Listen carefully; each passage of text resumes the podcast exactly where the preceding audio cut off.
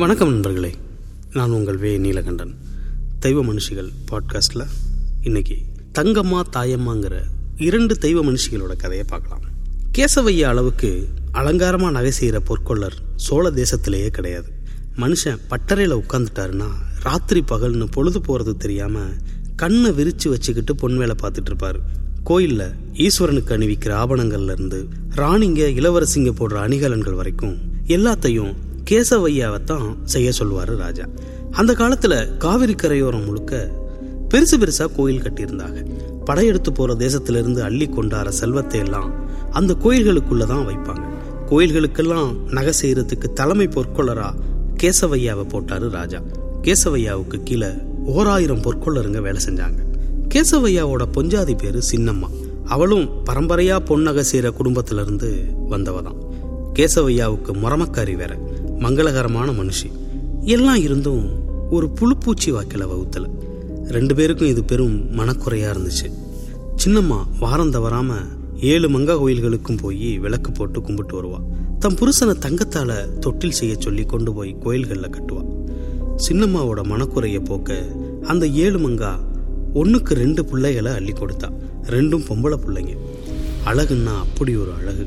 தங்கம்மா தாயம்மான்னு ரெண்டு பிள்ளைகளுக்கும் பேர் வச்சு வளர்த்தாங்க. குணத்துலையும் சரி அறிவுலையும் சரி ரெண்டு பிள்ளைகளும் நிறகுடமாக வளர்ந்துச்சுங்க. படிப்பு பரதநாட்டியம் லாவணி பாட்டுன்னு எல்லா கலைகளும் அதுகளுக்கு கை வந்துச்சு. இடுப்புக்கு கீழே அலையடிக்கிற கூந்தல் செழிப்பான உடல்வாகு நிலா மாதிரி பளிச்சுன்னு ஒளி வீசுற முகம்னு ரெண்டு பிள்ளைகளும் தங்கத்துல வார்த்த மாதிரி தகதகன்னு இருந்துச்சுங்க. தம் பிள்ளைகளுக்கு பொண்ணும் மணியுமா விதவிதமா செஞ்சு போட்டு அழகு பார்த்தாரு கேசவையா. சாதி சனங்கள்லாம் எனக்கு கொடு உனக்கு கொடுன்னு பொண்ணு கேட்டு வந்து நிக்குதுங்க கேசவையா கராரா சொல்லிட்டாரு.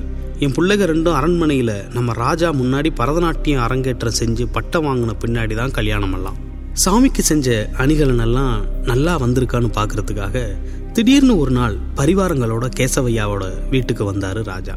கடவுளே தன் வீட்டுக்கு வந்ததா நினைச்சு கேசவையா ராசாவோட பாதம் கழுவி வீட்டுக்குள்ளார கூட்டிட்டு போய் பட்டாசனம் போட்டு உட்கார வச்சார். சின்னம்மா ராசாவுக்கு பலரசம் கொடுத்து உபசரிச்சா. ஒன்று போல பொன்னா வார்த்த ரெண்டு பிள்ளைகளையும் கூப்பிட்டு ராஜாவுக்கு முன்னாடி நிறுத்தி இதுதான் ராஜா நான் பெத்த பிள்ளைங்க தங்கம்மா தாயம்மான்னு அறிமுகப்படுத்தினாரு கேசவையா. ராஜா அந்த பிள்ளைக அழகை பார்த்து அசந்து போனாரு. மனசுக்குள்ள அந்த பிள்ளைக ரெண்டும் கல்வெட்டு கணக்காக பதிஞ்சு போச்சு. அந்த व्यசனம் புரியாம கேசவையா வெள்ளந்தியா பேசிட்டு இருக்காரு. தம் பிள்ளைய பரதநாட்டியம் கத்திருக்குதுகன்னும் ராஜா மனசு வச்சா ஒரு நாள் அரண்மனையில் அரங்கேற்றம் செய்யுங்கன்னும் அதுக்கு பிறகுதான் சுபகாரியம் செய்யணும்னு சொன்னார். ராஜாவுக்கு ரொம்ப சந்தோஷம். சரி அடுத்த வாரமே நாள் குறிச்சிடலாம்னு சொல்லிட்டு பேருக்கு அணிகலன்களை பார்த்துட்டு அரண்மனைக்கு கிளம்பிட்டார். ராஜாவுக்கு அரண்மனையில் இருப்பு கொள்ளலை. அந்த பிள்ளைக ஆளுக்கு ஒரு கண்ணில் ஏறி நின்றுக்கிட்டு இறங்க மறுக்குதுங்க தூங்க முடியலை சாப்பிட முடியல. மந்திரிமாரை கூப்பிட்டார் ராஜா. அடுத்த நாளே பரதநாட்டியத்துக்கு நாள் குறிக்க சொன்னார். தங்கம்மாவும் தாயம்மாவும் செதுக்கி வச்ச செப்பு சில கணக்க அலங்காரம் பண்ணிக்கிட்டு ராஜசபைக்கு வந்துருச்சுங்க ரெண்டு பிள்ளைகளும் சுத்தி சுழண்டு ஆடுனதை பார்த்து அரண்மனையே மயங்கி போச்சு. ராஜா நிலைமை மோசமாயிருச்சு. இந்த பிள்ளைக இல்லாம இருக்க முடியாதுன்னு ஆகிப்போச்சு நாட்டியம் முடிஞ்சு ரெண்டு பிள்ளைகளும் ராஜா காலில் விழுந்து வணக்கம் செஞ்சிச்சுங்க லம்பகம் கடிக கண்ணசரம் குச்சம் கொண்டத்திருகு கோதை சூரிய பிறவை சூளாமணி சொருகுப்பூ கொத்து கொடி கொத்தமல்லி மாலை மருதங்கா மாலைன்னு பார்த்து பார்த்து செஞ்ச ஆபரணங்களை எல்லாம் ரெண்டு பிள்ளைகளுக்கும் அள்ளி அள்ளி கொடுத்தாரு ராஜா. கேசவையாவுக்கு நடக்கிறதெல்லாம் நினைவா கனவான்னு புரியல. ராஜாவை கையெடுத்து கும்பிட்டு நன்றி சொன்னார். பிள்ளைக ரெண்டுக்கும் சந்தோஷம் தாழலை. ராஜா பேச ஆரம்பிச்சார். இதுவரை இந்த சோழ மண்டலத்தில் எத்தனையோ பெண்கள் நாட்டியமாடி இருக்காங்க. இது மாதிரி இலக்கணம் தவறாத நாட்டியத்தை நான் பார்த்ததே இல்லை. இவ்வளவு பெரிய கலைமாமணிங்க ஒரு பொற்கொள்ளர் வீட்டில் இருக்கிறது நல்லதில்ல. இந்த பெண்கள் ரெண்டு பேரும் இனிமே என் அரண்மனையில தான் இருக்கணும்னு சொன்னார். ராஜாவோட நோக்கம் புரிஞ்சு போச்சு கேசவையாவுக்கு. கண்ணுக்கு முன்னாடி இருந்த பனியெல்லாம் விலகி உண்மை சொரூபம் தெரியுது. அட பாவி மனுஷா என் பிள்ளைகளை காவு கேட்குறியேன்னு உள்ளுக்குள்ள பொறுமுறாரு. சின்னம்மாவுக்கு மயக்கமே வந்துருச்சு. கலையெல்லாம் கற்றுக் கொடுத்து பூ மாதிரி வளர்த்தெடுத்த பிள்ளைகளுக்கு அந்த கலையே வினயமா போச்சேன்னு கலங்கி போனான். ஆனால் கேட்குறவன் ராசா வச்சே கொடுக்கலன்னா விடுவானா? அவனை எதிர்த்து தான் பேச முடியுமா? இல்லைன்னு தான் சொல்ல முடியுமா? ஐயா ராஜா எனக்கு ரெண்டு நாள் அவகாசம் கொடுங்க. அதுக்குள்ள பிள்ளைகளை உங்கள் அரண்மனையில் கொண்டு வந்து விட்டுறேன்னு சொல்லிட்டு பிள்ளைகளை கூட்டிட்டு வந்தாரு கேசவையா வீடு திரும்பியாச்சு. ராஜா என்ன நோக்கத்தில் அரண்மனைக்கு வர சொல்கிறாருன்னு அந்த வெள்ளந்தி பிள்ளைகளுக்கு புரிகிற வயசு இல்லை. நாட்டியத்தை பாராட்டி பொண்ணையும் பொருளையும் அள்ளி கொடுத்துருக்காரு ராஜா. அப்பாவும் அம்மாவும் ஏன் இப்படி கதறி அழுகுறாங்கன்னு குழப்பமா பார்த்துச்சுங்க ரெண்டு பிள்ளைகளையும் தூங்க வச்சுட்டு கேசவையாவும் சின்னம்மாவும் உறவுக்காரங்களை எல்லாம் கூப்பிட்டாங்க. இந்த படுபாவி ராஜா பிள்ளைகளை நிம்மதியா வாழ விட மாட்டான். ராஜாவை பகைச்சிக்கிட்டு உயிரோடவும் வாழ முடியாது. கிளி மாதிரி வளர்த்து கோட்டங்கையில் கொடுக்கறது நம்ம தர்மம் கிடையாது. எங்களுக்கு நீங்க தான் நீதி சொல்லணும்னு கேட்டாங்க. உறவுக்காரங்க ஆளுக்கு ஒரு யோசனை சொன்னாங்க. ஒரே சலசலப்பா கிடந்துச்சு. இறுதியாக எல்லாரும் சேர்ந்து ஒரு முடிவெடுத்தாங்க பொழுது விடிஞ்சிச்சு. தங்கம்மாவுக்கும் தாயம்மாவுக்கும் புத்தாடை உடுத்தி விட்டாங்க இருந்த நகை நட்டெல்லாம் எடுத்து போட்டு விட்டாங்க கேட்குற பண்டத்தையெல்லாம் திங்க கொடுத்தாங்க தலை நிறைய பூ வச்சாங்க ரெண்டு பிள்ளைகளுக்கும் என்ன நடக்குதுன்னே புரியல. அம்மாகாரி பாட்டிக்காரி எல்லாம் ஏன் நம்மளை கட்டி பிடிச்சி அழுகுறாங்கன்னு தெரியல. பொழுது சாஞ்சிச்சு.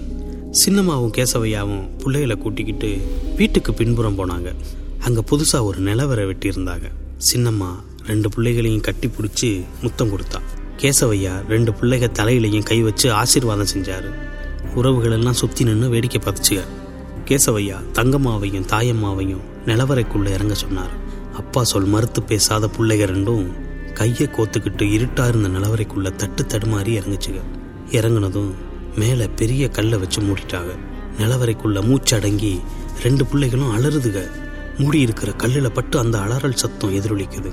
வெளியில் நிற்கிற எல்லாரும் கதறி அழுகுறாங்க கொஞ்சம் கொஞ்சமாக நிலவரைக்குள்ள குரல்கள் அடங்கி போச்சு. வெளியில் அழுகை சத்தம் அதிகமாகுது. செத்துப்போன பிள்ளைகளுக்கு சடங்குகளை செஞ்சுட்டு உறவுக்காரங்க எல்லாரும் பெட்டி படுக்கையை கட்டினாங்க. இனி ஒரு நிமிஷம் இங்கே இருந்தாலும் ராஜா கூண்டோடு அழிச்சிருவான். மாட்டு வண்டியில் சாமஞ்சட்டை ஏற்றிக்கிட்டு தெக்கால கிளம்பி சேர நாட்டுக்குள்ளே ஓடி ஒளிஞ்சிட்டாங்க எல்லாரும். போன இடத்துல நிம்மதியாக வாழ முடியல. வறுமை துரத்துச்சு. நோய்கள் உடம்புல ஏறி வதைக்க தொடங்குச்சு. சரசரன்னு சாவு கொடி மாதிரி படர்ந்து ஆளுக மேலே ஏறி அமுக்குச்சு. சின்னது பெருசுன்னு திடீர் திடீர்னு செத்து செத்து விழுகுதுங்க. எல்லாம் பயந்து போயிட்டாங்க. எந்த பாவமும் அறியாத ரெண்டு கன்னி பொண்ணுகளை ராஜாவுக்கு பயந்து நிலவரைக்குள்ள இறக்கி அநியாயமாக கொன்ன பாவம் தான் நம்மளை சுற்றி வளைச்சு வாட்டுதுன்னு புரிஞ்சுக்கிட்டாங்க. அம்மா கன்னிகளா எங்களை கைவிட்டுறாதிய காப்பாத்துங்க தாயின்னு ரெண்டு பிள்ளைகளுக்கும் பீடம் வச்சு படைப்பு போட்டு சாமியாக கும்பிட ஆரம்பிச்சாங்க. கன்னியாகுமரி மாவட்டத்தில் இரணியல்னு ஒரு ஊர் இருக்கு. அங்கே ஒதுக்குப்புறமான ஒரு இடத்துல தங்கம்மாவும் தாயம்மாவும் வெட்ட வெளியில பீடக்கல் வடிவத்தில் உறைஞ்சிருக்காங்க. அந்த வெளியில ரெண்டு கன்னிகளோட ஏக்கமும் துக்கமும் வெம்மையா தகிச்சு கிடக்கு. கிட்ட போய் கையெடுத்து கும்பிட்டா அது நமக்குள்ளேயும் பரவி உசுரை பிடிச்சி உழுக்குது.